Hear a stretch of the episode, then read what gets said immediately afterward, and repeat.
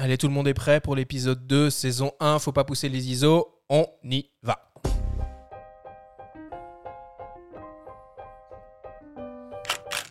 Vous écoutez Faut pas pousser les ISO, le nouveau podcast entièrement dédié à l'image pour tous les passionnés de photos et de vidéos.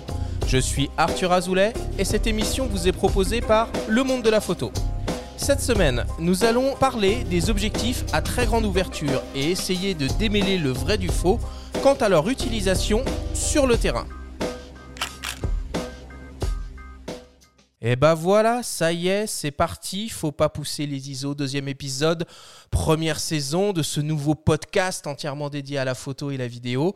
Euh, je suis de nouveau ravi et je vais commencer par remercier déjà toutes les personnes qui nous ont écoutés euh, sur le premier épisode. Elles ont été très nombreuses. Donc voilà, c'est très encourageant et on va continuer encore comme ça toutes les semaines avec une nouvelle émission. Je commence par présenter mes invités autour de la table et aussi euh, par téléphone. Très beau plateau encore une fois aujourd'hui. Benjamin Favier, tu es encore là avec moi, mon complice sur cette émission. Tu es le rédacteur en chef du magazine Le Monde de la Photo.com. Benjamin, bonjour à toi. Bonjour Arthur, fidèle rendez-vous.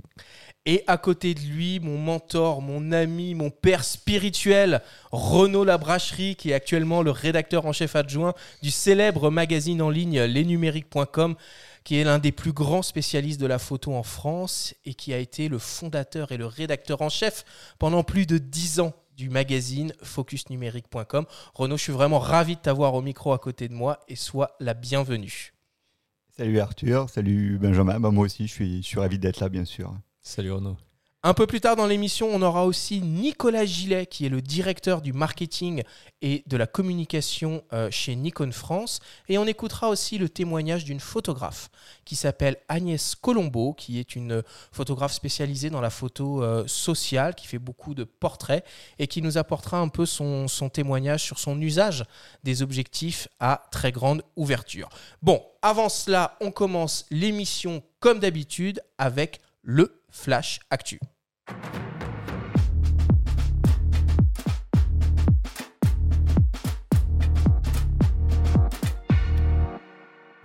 Cette semaine dans le Flash Actu, on va parler des derniers hybrides Nikon et Panasonic. On découvrira aussi un nouveau concept de caméra numérique signé Canon. Et enfin, on dévoilera les deux lauréats des prix photo du festival Bayeux Calvados Normandie des correspondants de guerre. Cette semaine, le Flash Actu vous est présenté par Fox, le réseau des spécialistes de l'image. Nikon passe ses deux premiers hybrides 24-36 mm Z6 et Z7 en seconde génération. Côté hardware, les deux appareils se voient dotés d'un double processeur d'image XPID 6, d'un double emplacement carte mémoire SD UHS-2 et XQD et d'une compatibilité avec un nouveau grip muni de commande verticale. Côté software, Nikon ouvre la porte à la vidéo 4K 60p et améliore l'autofocus de ses appareils. Le Nikon Z7 II et son capteur de 45,7 millions de pixels sera proposé au prix de 3399 euros et le Nikon Z6 II et son capteur de 24,5 millions de pixels sera proposé au prix de 2199 euros. Ces deux appareils seront disponibles en courant du mois de novembre prochain. Panasonic annonce un nouveau hybride Lumix Micro 4 tiers, le BGH1. Il s'agit d'une caméra vidéo professionnelle conçue pour le streaming multicaméra et la production avec une qualité broadcast. Elle est équipée d'un capteur de 10 millions de pixels capable de réaliser des séquences C4K 60p en 422 10 bits via la sortie HDMI ou en 420 10 bits en interne. Elle intègre toutes les dernières technologies développées par Lumix, comme par exemple le Dual Native ISO, le HGL pour les vidéos HDR, le Vlog L, le variable framerate jusqu'à 240 images par seconde et l'autofocus continu avec reconnaissance de sujet. La caméra est un petit cube ultra compact d'environ 9 cm de côté pour un poids de 545 grammes et minimaliste car elle est dépourvue de viseur et d'écran arrière. Le Lumix BG-H1 sera lui aussi disponible en novembre et proposé au prix de 2099 euros. Canon lance un nouveau concept de compact iZoom à la frontière entre un appareil photo numérique et une lunette d'observation, le PowerShot Zoom. Il est équipé d'un zoom optique 4 fois équivalent à un 100-400 mm stabilisé et d'un zoom numérique 8 fois 800 mm, le tout associé à un capteur 1 tiers de pouce CMOS de 12 millions de pixels. En rafale, l'appareil aligne 10 images par seconde et peut réaliser des vidéos en Full HD.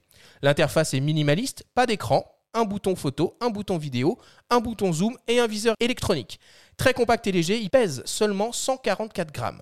Le Canon PowerShot Zoom sera disponible lui aussi en novembre et proposé au prix de 340 euros.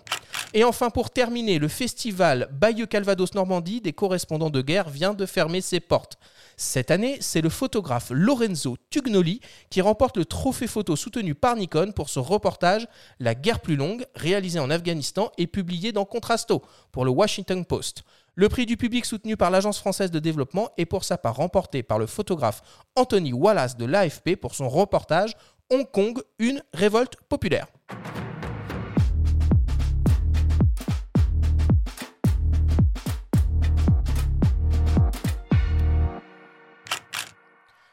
Encore une très belle actu cette semaine. Qu'est-ce que vous en pensez? Oui, ça bouge encore sur le, le front de l'hybride 2436, c'est bien. Ce que je retiens, c'est des prix inférieurs euh, de lancement pour les Z6 II, Z7 II par rapport aux premières générations à, à l'époque. Ouais, il y a deux ans donc. Il y a deux ans exactement, pile deux ans d'ailleurs. C'est plutôt une bonne chose, c'est une bonne nouvelle. On se plaint souvent du prix et à juste titre très élevé du matériel.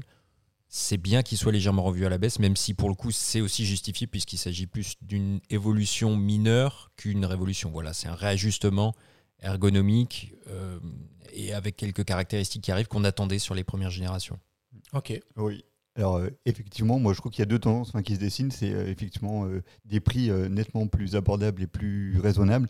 Et puis il y a toujours enfin, la vidéo qui vraiment euh, voilà, prend pied euh, dans le monde de la photo de plus en plus. Parce que voilà, c'est vraiment euh, une tendance lourde, lourde, lourde. Et euh, on le voit euh, à, à chaque nouveau boîtier, c'est la vidéo. Mm, euh, c'est vrai.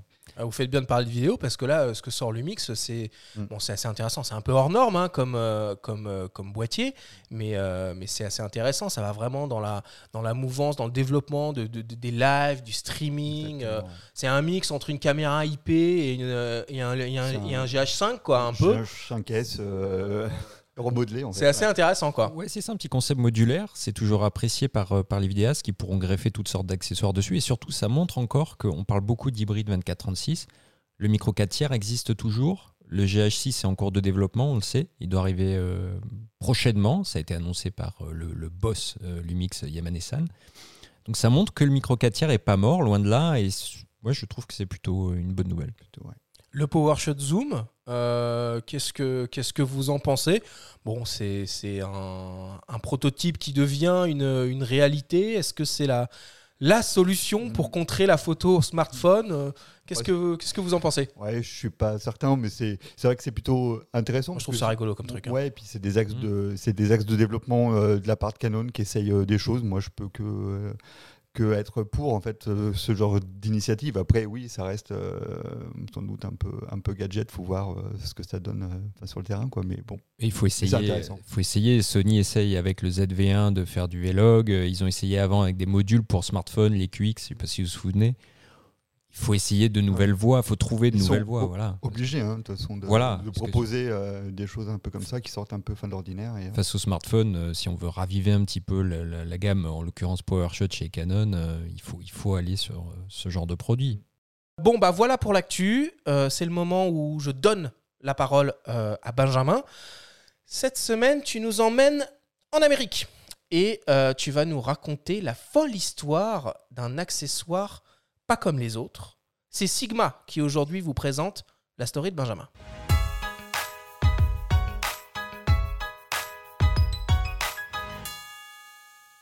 À San Francisco, les dollars se ramassent à l'appel.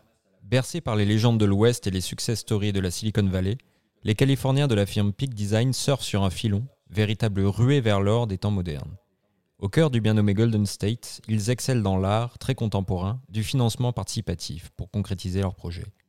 Ils l'ont prouvé à lui reprise, transformant chaque campagne en succès, matérialisé par des sacs et accessoires frappés du sceau de la coolitude, façon hipster. À l'occasion de leur neuvième tentative, 500 000 dollars auraient suffi pour que leur premier trépied devienne réalité. Le Travel Tripod défie les rêves les plus fous, même américains. Plus de 12 millions de dollars récoltés, un plébiscite pour un objet de tous les désirs acclamé par une communauté déjà acquise à la marque. Le précieux tient dans une main, faisant passer ses concurrents pour des colosses. Les plus lourds réflexes et hybrides ne lui font pas peur. Il accorde même une place au smartphone. On le déploie en un clin d'œil, tel Clint dégainant son revolver au soleil couchant. L'arrogance ricaine dans toute sa splendeur, enrobée d'alu ou de carbone, au choix, influencée par la politique commerciale locale dictée par Apple. Au tarif déjà prohibitif pour mettre la main dessus, il faut allonger une poignée de billets supplémentaires pour acquérir des accessoires tout sauf dispensables. Peu importe. La folle épopée du Travel Tripod restera dans l'histoire des success stories des fameux crowdfundings.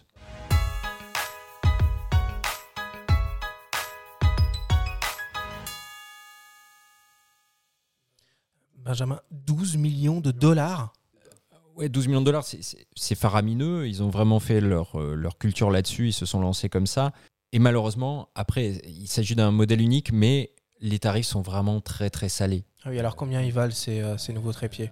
On parle de 400 euros pour le modèle en alu, de 670 euros pour le Ah modèle en carbone. Je précise qu'il ne faut pas se fier aux tarifs qu'on voit sur les sites euh, de la maison mère. hein. Si on va sur peakdesign.com, il faut rajouter la TVA, donc on peut être, euh, on peut être trompé.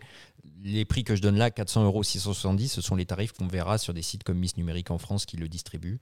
Mais ça reste très élevé, sans compter qu'il faut ajouter le prix d'accessoires. On parle d'un trépied qui voilà, euh, se démarque de la concurrence parce qu'il est tout petit, euh, il va prendre la place d'une bouteille d'eau sur le, côté d'un sac. On parle d'un- d'un objet, c'est vrai, assez insolite, assez révolutionnaire. On est sur des logiques un peu à la Apple avec des produits qui se démarquent par un joli design euh, et qui trouvent, euh, qui trouvent sa communauté. Voilà, tout simplement. Renaud, toi, euh, un trépied, c'est quelque chose que tu as toujours avec toi quand tu pars en, en mission photographique? Hmm, Pas forcément, non, puis de moins en moins en fait, je dirais. Euh, au début, moi j'avais en fait enfin, des pratiques photos qui, euh, moi j'aimais bien faire euh, multiples exposi- expositions, faire, pour faire enfin, des panoramas, des choses comme ça. C'est vrai que de moins en moins, euh, et c'est vrai que je serais moins en moins enclin à mettre beaucoup d'argent dans un, dans un trépied. C'est pas quelque chose sur lequel je. Voilà, mais si euh, le Père Noël euh, veut bien passer, euh, pas de souci. hein. Parce que effectivement, ils sont quand même très beaux. Moi, j'ai eu, j'ai eu la chance de pouvoir le prendre en main un tout petit peu de temps, et c'est vrai que c'est un, un objet superbe. Et comme on le disait, en fait, de l'innovation, un peu de design, ben ouais, ça, ça marche en fait. Mais bon, moi, je trouve que c'est quand même exagéré. hein.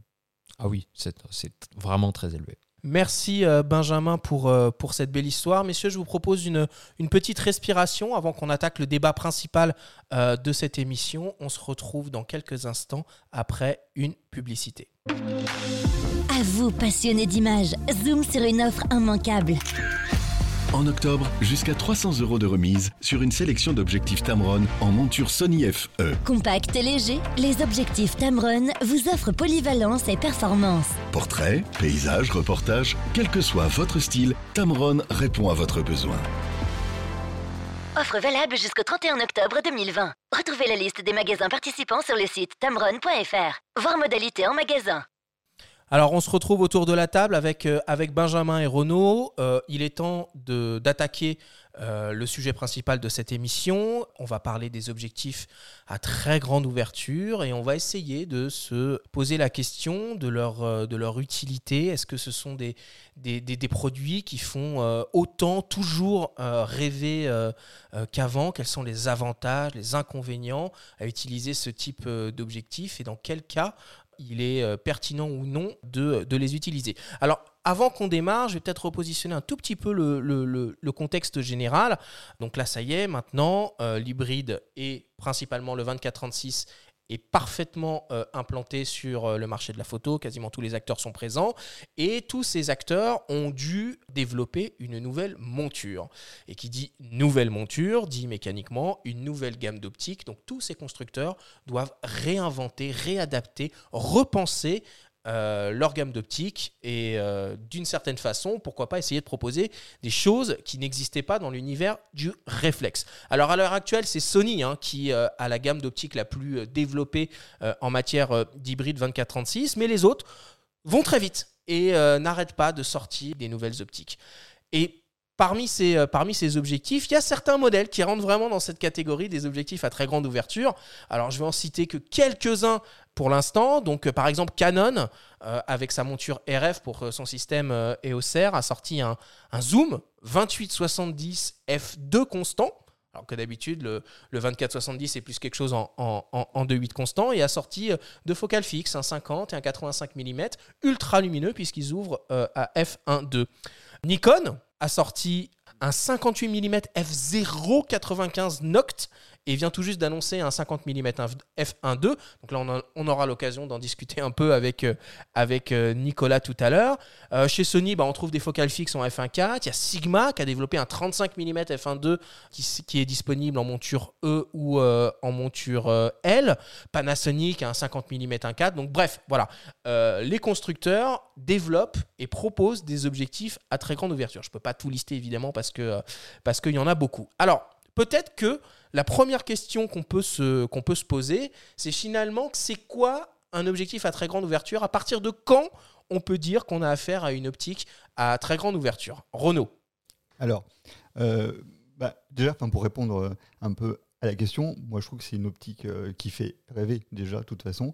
Et donc, les marques, elles sont obligées de se positionner au lancement enfin, de nouveaux euh, boîtiers, euh, enfin, de nouveaux systèmes. Elles sont obligées de faire rêver un peu enfin, le fin client et donc de proposer enfin, ben, des optiques euh, assez lumineuses.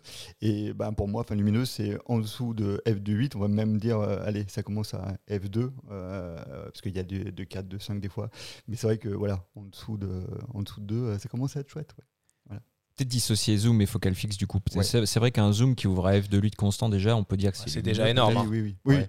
On s'entend. euh, 'fin, de toute façon, quand on parle euh, généralement euh, d'optique, euh, je dirais très très lumineuse, ça reste souvent des, des, des focales fixes. Et c'est vrai que là, on a vu émerger quelques zooms hyper intéressants. Il y, avait, il y avait Sigma qui avait ouvert le bal avec des 18-35 pour APS-C. Il y avait des 18-35 24-35 F1.8 en F1.8, APS-C. Et ça, c'était chouette. Il y avait le 24-35 F2 F2, F2. en 24-36. là. Absolument. Voilà, donc là, c'est vrai que, et c'est vrai qu'à l'époque, on travaillait euh, ensemble avec Arthur et ça nous faisait euh, juste rêver des trucs comme ça. Puis c'était des, des bonnes optiques en plus, donc c'était vraiment euh, très très intéressant. Oui, puis là on parle beaucoup de- d'hybrides à l'heure actuelle, mais déjà sur les gammes réflexes existantes, il y a des optiques lumineuses. Là, c'est vrai qu'on parle d'ouverture à 1.2, donc il y en avait déjà chez Canon avant Ouais, monture EF. On en trouve maintenant chez Nikon, c'est un peu nouveau. Mais on peut reparler de ce qui existe en, en réflexe. Bon, il y, a- il y a Sigma qui s'était fait une spécialité des optiques à f1.4. Il y a Tamron qui arrivait à proposer des optiques f1.8 stabilisées aussi. Ça, c'est très intéressant. Mais eh, qu'est-ce que tu penses, toi, Renaud, par exemple, du fait de pouvoir associer des optiques lumineuses avec des boîtiers stabilisés maintenant aussi? Finalement, de ne plus être obligé d'avoir euh, de la stabilisation optique et de l'intégrer à la fois dans, les boîtiers? Enfin, dans, enfin, dans les boîtiers, bah, c'est le, Mm. c'est le combo euh, ultime, on va dire, hein, de toute façon, parce que la, la stabilisation euh, optique, ça rend euh, l'objectif plus gros, plus lourd. euh, plus cher probablement. D'ailleurs, euh, dans les inconvénients, parce que euh, Arthur, là, euh, tout au début, tu disais avantages, inconvénients. Je pense qu'on peut déjà Mm. partir, enfin, sur le triptyque des, enfin, des inconvénients des, enfin, des optiques. euh, Oh là là, un triptyque. allez, bah non, mais c'est gros, c'est cher, euh, c'est lourd. Voilà, ça c'est en gros quand on a une optique euh, à, à grande ouverture, c'est À très grande ouverture. très grande ouverture. Parce que voilà, voilà. des focales fixes qui ouvrent à, qui ouvrent à f1.8, c'est déjà de la très grande ouverture. Absolument. Euh, ça ouvre des champs absolument euh, délirants en termes de possibilités de Et c'est pas bokeh. forcément- C'est pas très, forcément très, très gros, ouais. c'est pas forcément cher non plus. Euh, Non. Et c'est c'est une alternative super intéressante pour quelqu'un qui a envie euh, de s'essayer à la très grande ouverture, qui n'a pas forcément les moyens de s'offrir une focale fixe qui ouvre, euh, qui ouvre à f1.2. Voilà, des focales fixes à 1.8, c'est euh, Ah, le c'est 1.8, pas mal quoi. Et le, le 1.8, Je pense qu'on a tous commencé avec des 1.8 d'ailleurs. Mais absolument. Le, le 51.8 euh, Canon, qui, EF, voilà, qui est un petit peu en plastique, euh, qui Mm. donne une très très bonne qualité d'image, très Et qui sympa. coûte rien. Qui pour le coûte coup. rien. Ouais. On a chez Sony euh, un 50 et un 35 mm 1.8. Là, il y a Lumix qui va sortir un 85 1.8 à Monturel. Ils l'ont annoncé pour, pour, la, pour la fin de l'année. Un 8, finalement, c'est un bon compromis. C'est le point de mal. départ en fait, le 1.8, Mm. je crois. hein. Mhm. Ouais. Et après, on veut tous du 1.4, du 1.2 des fois. Puis après, il y a les euh, en dessous de 1. Alors là, c'est Ouais, ça devient la Fuji qui sort un 50 mm f1. Alors, Ah. euh, qui couvre la PSC. On parle pas d'un 436, c'est quand même euh, Avec autofocus? impressionnant. Ouais, avec avec AF. autofocus. Avec Avec autofocus. Ouais, ouais. Ouais, Bon, avec ça, moi, je suis impatient de voir parce que pour le coup, parce que c'est vrai qu'on Ouais. euh, on a l'habitude de penser que les optiques très très lumineuses, elles sont euh, un peu moins bonnes euh, à pleine ouverture. euh, Il y a le vignettage, les bords sont un peu sont un peu cracra. Et c'est vrai que là, depuis quelques années, on a des optiques ultra lumineuses et elles sont juste fabuleuses. Et alors là, moi, chez Fuji, je suis très, très impatient de voir. Ouais. Alors après, ce, ce- ce- ce phénomène, beaucoup de personnes le, le, le qualifient comme, euh, comme un défaut, euh, mais moi je trouve au contraire que ça fait un peu son charme et euh, de ne pas avoir forcément euh, une optique qui arrache, comme on dit, sur les bords à la plus grande ouverture, c'est plutôt un avantage quand on fait du portrait ou ce genre de choses pour avoir des rendus un peu plus doux, avoir un, un- un effet de style dans le bokeh qui soit un peu, qui soit un peu original. Alors je- j'embraye tout de suite. Si on rentre un peu plus dans l'usage, pour le coup, à quoi ça sert d'avoir une optique avec une très grande ouverture à faire rêver C'est finalement la question pourquoi? Est-ce que, est que les optiques euh, à très grande ouverture font encore rêver? La réponse est oui. Le, le discours marketing des fabricants de smartphones finalement est, est assez euh, parlant aussi, puisqu'ils cherchent à tout prix à nous vendre du bokeh, des effets bokeh, etc. Mais le fameux bokeh, on l'a jamais aussi bien qu'avec une optique à grande ouverture sur un, cap- un grand capteur finalement. À titre personnel, j'aime beaucoup mon petit Nikkor AIS euh, mis au point manuel euh, des années 70 que je mets avec une bague. euh, voilà, euh, l'ouverture à 2.5 qui n'est pas piquée, qui, qui- qui- génère un, un bokeh absolument somptueux, enfin qui en tout cas moi me, me convient. Donc finalement, y a- la part de rêve, elle est, elle est importante, elle est, elle est manifeste, elle est bien là. Oui, effectivement, moi je pense que c'est dans l'imaginaire de la photographie. En fait, on a ce, ce flou arrière euh, très, très vaporeux, très crémeux, et cette mise en avant enfin, du sujet où on peut faire vraiment le, point sur un, détail, euh, enfin, d'un portrait, euh, les yeux, les choses comme ça. Et ça, c'est vrai que ça fait rêver. Et comme tu le disais à juste titre, Benjamin, tous les constructeurs euh, de smartphones essayent de reproduire ça euh, plus ou moins bien, et c'est souvent euh, moins bien, voire tout le temps moins bien, parce que de toute façon, il est assez facile de prendre en défaut ces algorithmes qui, qui re- qui reproduisent du flou. Mais effectivement, c'est ça qui, compte, c'est réduire la profondeur de champ pour avoir enfin, cette image qu'on a forcément en tête et qui peut se reproduire difficilement de manière artificielle. On- on- peut le faire avec des logiciels, mais c'est, ça, ça reste compliqué. Donc c'est vrai que euh, voilà, c'est quand même, quand même quelque chose qui est, qui est fondamental. Après, moi, je dirais qu'aussi, ça, enfin, ça permet des prises de vue, euh, de garder enfin, des ambiances lumineuses, travailler euh, en basse lumière. Et c'est toujours un peu quelque chose aussi euh, qu'on cherche, pas forcément sortir le flash. à C'est toujours fois. vrai ça, parce que bon, à une époque où, excusez-moi du mauvais jeu de mots, on pouvait pas trop pousser les ISO, c'était c'était clairement un avantage de se dire bon bah voilà, j'ai une optique ouvre un 4, euh, ça me permet d'avoir plus de lumière sans devoir euh, monter la sensibilité et voir apparaître du bruit. Bon maintenant avec les, les, les- progrès qui ont été faits dans le traitement du bruit dans les boîtiers, moi j'ai plus le sentiment que c'est plus vraiment un, un- un réel, une réelle valeur ajoutée ça. Alors, tu as raison pour la photo. Je pense qu'il faut pas éluder la vidéo. Pour le coup, avoir des optiques lumineuses qui permettent de bosser euh, avec peu de lumière disponible à main levée, en vidéo, c'est très appréciable d'avoir une optique à 1.4 euh, et pour le coup un boîtier stabilisé, là c'est parfait. Ah, là, tu, tu- tu ouvres le, le champ à un deuxième problème qui est la mise au point. Et qui finalement en est un et qui peut être aussi, euh, on va dire, euh, géré euh, grâce à des petits outils comme le focus picking euh, ou la loupe pendant le tournage, etc. Enfin, heureusement, il existe des outils, mais c'est vrai que là, on aborde une contrainte qui est l'épineux problème de la mise au point, mais qui peut être aussi une signature. On parlait de faire rêver. Le flou aussi peut être une marque de fabrique, peut être, une signature et, et peut être euh, absolument volontaire, même souhaité parfois. Alors, je- alors, je vais rappeler peut-être juste pour, euh, pour euh, parce que tout le monde ne- n'est peut-être pas forcément très à l'aise avec toutes ces notions euh, de mise au point, de profondeur de champ, tout ça. Euh, en gros, la profondeur, la profondeur de champ dans une image, c'est la zone de la scène qu'on souhaite photographier qui va être restituée comme nette sur l'image. Et avec son appareil photo, on a la possibilité de pouvoir contrôler l'étendue euh, de cette zone dans la profondeur. Alors pour ça, il y a trois paramètres sur lesquels on peut jouer. La distance de mise au point, la focale et l'ouverture. Et plus un objectif est lumineux, plus cette zone peut être courte. Donc quand on utilise un objectif très lumineux, 1.4, 1.2, voire même moins, la précision de la mise au point est fondamentale parce que euh, si je prends l'exemple euh, d'un portrait euh, pris à 1.4 ou à 1.2, moi je me rappelle à l'époque du réflexe où on avait Zeiss qui avait sorti des, des, Otus euh, F1.4 qui étaient des optiques sublime, Superbe sans mise au point automatique, donc tout à la mano, avec un viseur optique. On avait très très vite fait euh, de passer euh, de la mise au point de l'œil au bout du nez. C'était une Donc signature. il faut que ça, oui, c'était une signature pour le coup. Euh, donc voilà, les très grandes ouvertures demandent une extrême précision au niveau de la mise au point. Renaud, tu voulais dire quelque chose? Deux points. En fait, euh, l'autofocus aussi, il a besoin de lumière pour fonctionner. Et donc, plus on a des objectifs euh, lumineux, plus pour lui, ça sera facile de faire la mise au point quand on justement on est en soirée, euh, euh, tombé de la nuit, etc.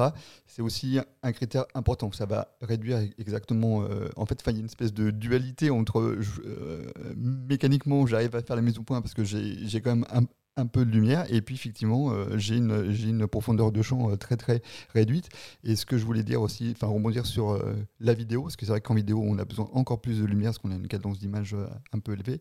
Et c'est vrai qu'on a eu quelques, quelques déboires tout au début quand on utilisait enfin, les réflexes, en fait, pour, pour filmer des, enfin, des réflexes 24-36. Moi, je me souviens de- d'émissions de télé où je pense qu'ils devaient filmer avec des, avec, avec des 5D euh, Mark II. Et, et- Thalassa a été connu pour voilà. ça. ouais. Ouais, et ouais. alors, du coup, dès que, dès que les gens ont bougé sur une interview, c'était un flou, c'était atroce. Enfin, ouais, c'est Ah, il, y a que- eu un- il, il a fallu aussi s'approprier euh, l'outil. C'est vrai qu'au Ouais. début, ça fascinait tout le monde de voir euh, les. Et ça faisait des images euh, étonnantes qu'on voyait pas à la télé. Une fois de plus, ça faisait rendu fin cinéma, en fait, quelque part. Enfin, il y avait un petit rendu. euh, Mais étonnante, mais illisible à la fois. Donc, euh, dans un contexte information, documentaire, c'était euh, c'était totalement illisible. Je veux dire juste une chose pour- sur la profondeur de champ.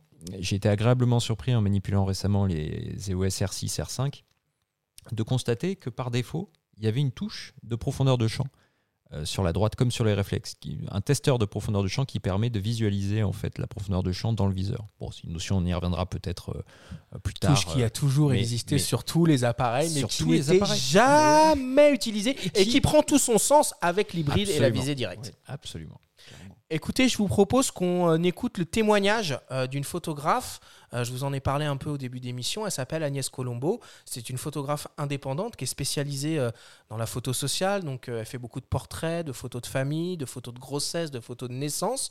Je l'ai interrogée hier parce que malheureusement, elle ne pouvait pas être avec nous aujourd'hui sur la manière dont elle travaille avec les objectifs à très grande ouverture. J'ai commencé avec des objectifs euh, à très grande ouverture. En fait, j'ai euh, un 24 mm en 1.8, j'ai un 50 mm 1.8 aussi, et j'ai un 85 1.8. Et je viens tout récemment de m'acheter un 24-70 à 2.8. Alors en fait, avant, j'avais du 1.2. J'avais par exemple le 50 euh, 1.2 de chez Canon. Euh, euh, et en fait, je me suis rendu compte que je ne l'utilisais, je ne l'utilisais jamais à 1.2. Parce qu'en vrai, je travaille à 2 en règle générale, je suis entre 2 et 2,8. Je fais très peu de portraits individuels en extérieur, je fais beaucoup de portraits de famille. Si je travaille en très grande ouverture, pour le coup, eh ben, euh, si je travaille à 1-2 avec une famille entière, euh, ce qui est compliqué, c'est que je vais avoir euh, qu'un, qu'un- qu'une personne qui va être naître. Alors après, ça peut être un choix. Maintenant, moi, ce que j'ai envie quand même, c'est de mettre en avant les, expressions, les interactions entre les personnes, la complicité, et du coup, bah, j'ai besoin de voir un petit peu tout le monde. Donc, donc je préfère euh, souvent fermer. En fait, en fait, le truc, après, ça dépend ce que tu, fais, ce que tu veux faire voir dans l'image. Si l'objectif, c'est pour toi de montrer quelque chose, un environnement ou plusieurs histoires qui se passent au sein d'une même image, de prendre un grand angle et du coup de fermer, euh, de fermer à fond pour qu'on puisse voir tout ce qui se passe au sein de l'image et de raconter une histoire dans une seule et même image, bah, pour le coup, c'est- c'est compréhensible. Mais moi, souvent, ce sont vraiment des portraits de famille, des jolis portraits qui vont pouvoir euh, euh, imprimer, euh, offrir et s'offrir à eux-mêmes. Et du coup, bah, j'ai envie de leur, montrer des images qui soient jolies et, et parce qu'ils me font aussi beaucoup la demande du est-ce qu'on peut avoir du flou derrière? Parce que c'est quand même le truc des clients, ça. Euh, S'ils veulent des photos à 5-6, bah, ils le prennent avec leur iPhone. Tu vois ce que je veux dire? À un moment donné, euh, je ne sers pas à grand-chose dans l'histoire. Si, si je peux euh, leur proposer des images un peu créatives, travailler avec de l'espace négatif, pouvoir avoir de jolis bokeh derrière, etc., c'est ça ma plus-value en tant que photographe. Moi, je travaille beaucoup en extérieur, donc ça c'est facile, mais aussi beaucoup à domicile. Et à domicile, en travaillant à Paris, je tombe des fois dans des endroits où il y a zéro lumière. des, des, cours intérieurs, du vis-à-vis de dingue. Du coup, j'ai zéro lumière. Donc, en fait, les grandes ouvertures me permettent de récupérer de la lumière. Voilà, c'est intéressant hein, comme, euh, comme témoignage, puisque ça montre que en fait, ça dépend vraiment de, l'usage. Et un cadre d'utilisation euh, comme euh, celui d'Agnès, on pourrait penser que les très grandes ouvertures sont l'évidence absolue. Mais on se rend compte que pas forcément, puisque on en revient au problème de la mise au point, de la précision de mise au point et de la zone de l'image qui doit être nette pour pouvoir anticiper bah, les mouvements de plusieurs personnes et avoir plusieurs visages dans la zone de netteté. On en revient toujours au même problème, c'est la, mise en valeur, la mise en beauté d'un sujet. Et c'est vrai que quand on est dans un groupe, bah, il y a multiples sujets et fatalement, ça marche moins bien. Hmm. Alors il y a une optique qui défie euh, toutes les lois de la folie et du rêve et de, la démesure, euh, qui est sortie il y, a, il, y un an et demi à peu près. Euh, c'est Nikon qui, au moment du lancement du Z6 euh, et, du Z7, avait déjà annoncé le développement euh, de cet objectif. Alors, c'est une focale fixe, hein. il s'agit d'un 58 mm, une focale un peu, un, peu, un peu surprenante, mais qui ouvre à f0,95. C'est complètement délirant, l'objectif est imposant, lourd, massif. Il n'y a pas de mise au point automatique. Enfin, c'est vraiment, euh, c'est vraiment quelque chose euh, un peu hors norme. Je vous propose qu'on bah, qu'on appelle euh, Nicolas, hein, qui, qui représente Nikon, qui est le directeur marketing et de la communication, pour qu'il nous explique un peu l'histoire de cet objectif et qui nous raconte bah, qui utilise ça et, et pourquoi faire. On va l'appeler tout de suite. Oui, allô? Salut Nicolas, c'est Arthur de Faut pas pousser les ISO. Salut Arthur. Comment vas-tu? La forme. Je suis avec Benjamin euh, et Renaud et euh, on débat de l'intérêt, du rêve que peuvent procurer euh, les objectifs à très grande ouverture. Donc évidemment, on a parlé du, du Noct F095 qui est, qui est très impressionnant à tous les niveaux. Et en fait, on voulait un peu que tu nous racontes l'histoire de cet objectif, pourquoi Nikon a décidé de développer ça, qui l'utilise et pourquoi faire? Bah, effectivement, euh, quand on parle de grande ouverture, on peut penser au Noct. Il y a un peu une histoire chez Nikon avec ses optiques euh, un peu exceptionnelles. L'histoire du Noct en monture Z, euh, elle vient du fait que cette nouvelle monture, elle nous a ouvert en fait des nouvelles perspectives en termes de développement optique, un peu euh, euh, agrandi les possibilités finalement euh, optiques et créatives des, des ingénieurs. Euh, et avec le NOC, on a voulu montrer finalement ce dont était capable la, la monture Z euh, sans se mettre de contraintes trop en termes de, de, de, de mécanique, euh, avec une optique effectivement euh, assez, assez incroyable, pas forcément très raisonnable, mais avec une, un rendu qui est, qui est juste dingue. donc voilà, les ingénieurs se sont fait plaisir et, et, ça permet de montrer ce dont est capable cette, cette monture Z. Euh, après, il y a des usages. C'est pas qu'une optique de, de, de, vitrine ou de, pour démontrer un savoir-faire. Euh, il y a les applications évidemment. Un tel niveau de bokeh euh, pour du portrait, ça donne des choses quand même assez assez incroyables. Euh, c'est pas que le bokeh d'ailleurs, c'est aussi son piqué qui est, euh, vraiment euh, qui est vraiment exceptionnel. Pourquoi pas aussi des photos d'astro Ça permet aussi de, de, de, réduire énormément le, le, le la pousser en ISO justement. Euh, et puis et puis aussi dans des applications de cinéma. c'est la pour l'instant la seule optique dans la gamme Z avec une bague de mise au point mécanique euh, et qui donc est potentiellement euh, euh, accessoirisable pour faire du follow focus par exemple et avoir ce rendu un peu ciné également qui, qui, peut t'intéresser. Bonjour Nicolas, c'est Benjamin. J'ai une petite question. Il y a un 51.2 qui vient aussi de, faire son arrivée au, sein de la gamme Z. Donc est-ce qu'il y a un changement de, de, philosophie un petit peu par rapport à, à la monture F? Qu'est-ce que permet cette nouvelle monture finalement par rapport aux très grandes ouvertures dont on parle? Exactement, c'est tout l'avantage de la monture euh, Z. Euh, elle permet en fait des conceptions optiques euh, avec beaucoup moins de compromis. Aujourd'hui et depuis depuis une dizaine d'années, quand on a une optique à grande ouverture, ce sont classiquement des optiques qu'on appelle des optiques pro parce qu'elles sont lumineuses, mais surtout parce qu'elles ont aussi beaucoup moins de de défauts optiques et qu'elles sont plus performantes au-delà de la luminosité il y a sur le marché, il existe aussi des optiques à grande ouverture qui sont pas très bonnes. Euh, dans, dans, les, dans, les, dans les grandes marques, on s'oriente sur des optiques euh, à grande ouverture qui sont aussi très bonnes d'un point de vue optique. Euh, mais mais aujourd'hui, enfin jusqu'à hier en tout cas, les, les contraintes de ces anciennes montures, on va dire, euh, faisait qu'il fallait souvent fermer d'un diaph ou deux, voire euh, trois diaphs, pour être au plein euh, de, du potentiel, euh, notamment en termes de piqué, euh, d'un objectif, même sur les objectifs pro. Hmm. La gamme Z, en fait, elle permet une expression de son plein potentiel des optiques beaucoup plus rapidement. et dès la pleine ouverture, on a déjà un usage qui, de l'optique qui est vraiment à un niveau, peut-être pas à son max exactement, mais bien supérieur à, leurs équivalents en, monture F. En fait. Hmm. Donc on a agrandi finalement la plage d'utilisation potentielle d'une optique avec cette monture Z. Et en termes d'utilisation pure et, d'accessibilité, on parle aussi d'optiques, on, parle d'optiques qui font rêver.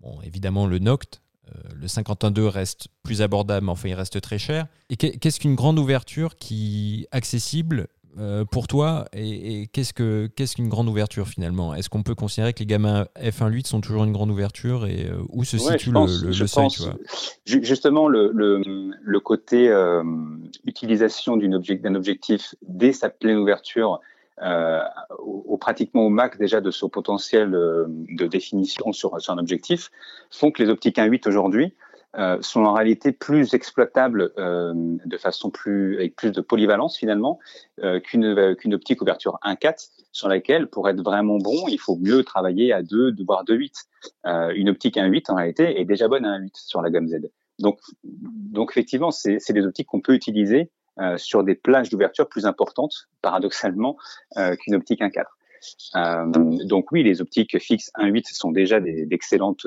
optiques. euh, on peut avoir envie d'aller plus loin avec des optiques qui font euh, rêver, euh, qui donnent aussi et une optique c'est pas juste une focale et une ouverture, c'est aussi un rendu, c'est la façon dont le bokeh est travaillé hein, en fonction des, formules que les opticiens vont créer et, la qualité finalement de la douceur du bokeh font ce rendu une patte un petit peu, hein, une expression particulière pour chacune des optiques.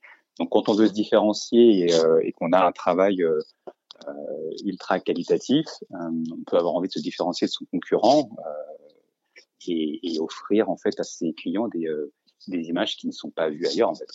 Bonjour Nicolas, c'est Renaud. moi j'avais une question concernant le diamètre en fait de, la monture Z. Tu avais répondu à une interview à l'époque du, du lancement euh, du Noct, dans lequel en fait tu disais qu'on pouvait même imaginer euh, des optiques encore plus lumineuses. Qu'est-ce qu'il en est en fait? Ouais, effectivement. Bah, alors ça c'était euh, une, une, approche vraiment purement ou plutôt mécanique ou qui, qui simplement permet de faire un calcul bête et méchant entre le diamètre de l'ouverture de, de, la monture et le tirage. on peut en faire un calcul effectivement affirmer que le, le fait que les, la monture Z pourrait accueillir des optiques à, à des ouvertures plus importantes. Je crois qu'on calcul donné 0,65, je crois. Ouais, c'est ça. Euh, ça ne veut pas dire qu'on fera les objectifs euh, de, ce, de cette ouverture-là, parce que les contraintes reviennent. Euh, il n'y a pas forcément de potentiel à, à, des objectifs plus importantes, mais l'équivalent en fait de ce calcul montre que la monture F était en fait limitée à 1,4. Mm. donc on, on, a fait les optiques à 1,2 à une époque qui était limite effectivement en termes de, de, de, qualité, on va dire, à, à leur pleine ouverture, mhm. excellente des confirmés. Mhm. Voilà, les, euh, le, le, Noct à 0,95, il est déjà excellent à 0,95. Ah, bon. Et on attend euh, avec impatience le, le 22. Le test du 52, ouais. ouais. J'ai un pré-série entre les mains et, euh, et c'est vrai que je suis assez. Bah, on passe te voir. Je, je, voilà. On n'est pas très loin. je s'attends. Ok, bah écoute, merci beaucoup euh, Nicolas euh, d'avoir répondu euh, à ces quelques questions. L'actualité pour Nikon est, est, très chargée, j'imagine, avec, avec l'arrivée des, des, Z6 II et, et, Z7 II. J'espère qu'on aura l'occasion de t'avoir une nouvelle fois prochainement au micro de Faut pas pousser les ISO. à très bientôt. Avec plaisir, à bientôt. À bientôt. Salut. Merci Nicolas. Bon bah voilà, c'est euh, c'est un sujet euh, c'est un sujet vaste et euh, vaste et varié.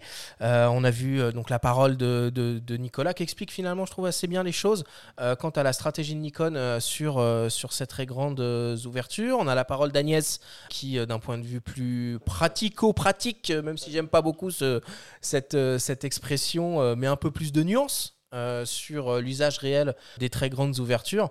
Voilà, en tout cas, hein, ce, qui, ressort de tout ça, c'est que c'est des objectifs qui font euh, encore et toujours rêver. Hein.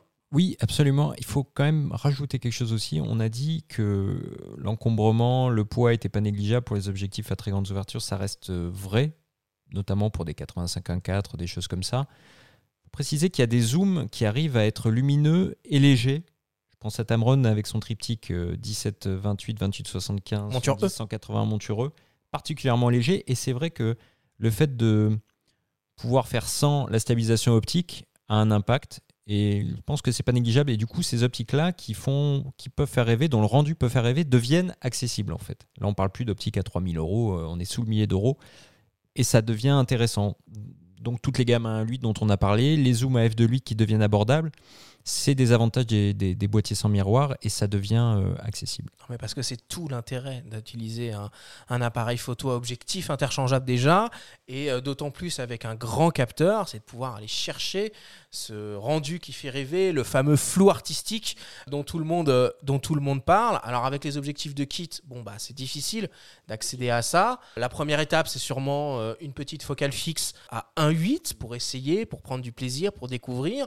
Après, pourquoi pas investir, comme tu le dis, sur un zoom à ouverture constante en f2.8 ou en f2, on voit chez Canon, hein, il y, a un- zoom en f2, et puis après, pourquoi pas aller encore plus loin avec des focales fixes qui ouvrent à f1.4, des focales fixes qui ouvrent à f1.2, pour après arriver au f0.95, qui est l'aboutissement euh, absolu. Oui, effectivement. Moi, j'avoue que j'ai aussi euh, quelques petites euh, pépites. Enfin, chez Fuji, il y avait aussi euh, quelques optiques F2, mais qui étaient vraiment euh, là un bon compromis entre luminosité, euh, taille, compacité, poids. Il ne faut pas forcément tout le temps chercher l'ouverture au max, à, à part bien sûr, parce que comme on l'a dit, si on veut faire un portrait hyper, hyper précis, etc. Mais c'est vrai que et tous les jours, on n'a pas forcément en- envie d'avoir euh, forcément cette grande ouverture. Et c'est vrai que des petites optiques à la fois lumineuses, compactes, avec un bon compromis, c'est aussi euh, très très intéressant, je trouve. Bon, bah voilà qui conclut euh, ce débat, cette discussion sur les objectifs euh, à très grandes ouvertures. Euh, je vous garde deux secondes, messieurs, parce que j'ai une question à vous poser, une question débile, une question qui tue. Vous êtes prêts? C'est parti.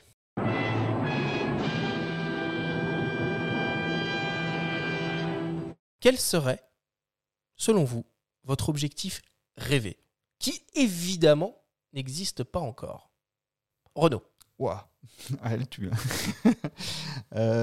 qui n'existe pas encore bah, Je ne sais pas s'il n'existe pas encore. Après, euh, elle est peut-être complètement euh, inaccessible. Moi, je sais que pour ma part, moi, ce serait une, une focale fixe, un, un, un 35. Et mm, je pense que ça existe déjà ailleurs chez. Un enfin, 35 mm, oui, oui, ça existe déjà, Ouais, je te le ouais, rassure. ouais. Non, non, mais toi, euh, justement, euh, comme on parle de grande, euh, grande ouverture, moi, le 0,95 et toi, un 17,5 chez Voigtlander à 0,95, moi, c'est des trucs qui m'ont toujours fait rêver parce que je, je- je les trouve déjà très beaux. Alors, c'est pas totalement euh, inaccessible, euh, voilà, mais c'est vrai que euh, un jour, je craquerai sans doute pour ça. ouais. Benjamin? Moi, disons qu'elle existe déjà. À ce moment-là, ce serait le, le petit 40 de Lutte Pancake Canon, EF, mais revisité. Alors, soit en monture RF, en monture Z, en ce qu'on veut, mais ce type d'objectif lumineux. euh, Renault parlait des, des Fujinon euh, XF, euh, des petites focales fixes à f2 que moi j'aime beaucoup aussi. De voir un petit peu ces optiques-là dans ce format-là, en 24-36, en 28, en 40, ce serait euh, top. Bon, parfait. Écoutez, merci messieurs. Renaud, Renaud, Renaud, Renaud, quelle est l'actualité photo sur lesnumériques.com Qu'est-ce qu'on peut Alors, lire? L'actu photo, ben, en fait, elle se résume beaucoup au- à l'EOS R5 qui vraiment, euh, nous, nous a vraiment euh, bluffé euh, sur plein de, plein, plein de points. euh, la visée, l'autofocus, moi j'étais vraiment bluffé par, euh, par cet autofocus qui euh, voilà, est, vraiment impressionnant.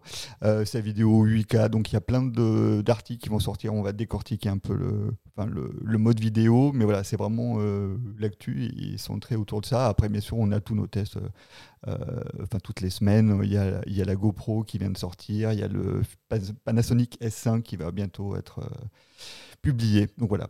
Ok, super. Bah écoute, merci beaucoup euh, Renaud Merci d'être toi, venu Arthur. et tu es le bienvenu euh, quand tu veux euh, à ce micro. Benjamin, qu'est-ce qu'on retrouve dans le monde de la photo ce mois-ci? Alors au sommaire, en une, on va avoir un gros dossier sur la création d'un portfolio réalisé par Sylvie Hugues et Jean-Christophe Béchet. Mon premier portfolio, on va apprendre à le concevoir de A à Z et surtout, on explique pourquoi le portfolio est toujours très pertinent en 2020. Je précise aussi en attendant notre, guide d'achat qui va sortir euh, à la fin du mois.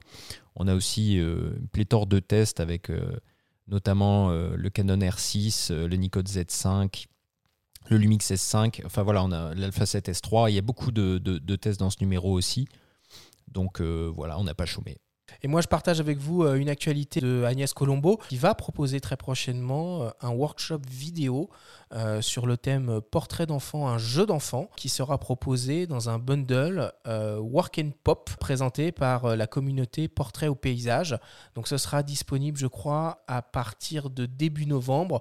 Et puis il y a un petit tarif préférentiel là pour les, pour les préventes. Donc je vous invite, si ça vous intéresse, à aller voir. Vous retrouverez de toute façon tous les liens nécessaires pour aller plus loin euh, par rapport à tout ce qu'on a dit dans l'émission euh, sur le site internet faut pas pousser euh, lesiso.com. Voilà, la semaine prochaine, on revient avec une troisième émission. On va s'intéresser à l'exercice du portfolio, du coup, pour faire écho euh, à l'article que vous pouvez retrouver dans le monde de la photo.com. On aura au micro Sylvie Hugues, qui est journaliste et consultante en photographie et qui sera accompagnée de Jean, euh, qui est le directeur euh, des galeries Fisheye. Messieurs, je vous remercie infiniment. Merci à tous de nous avoir écoutés et à la semaine prochaine.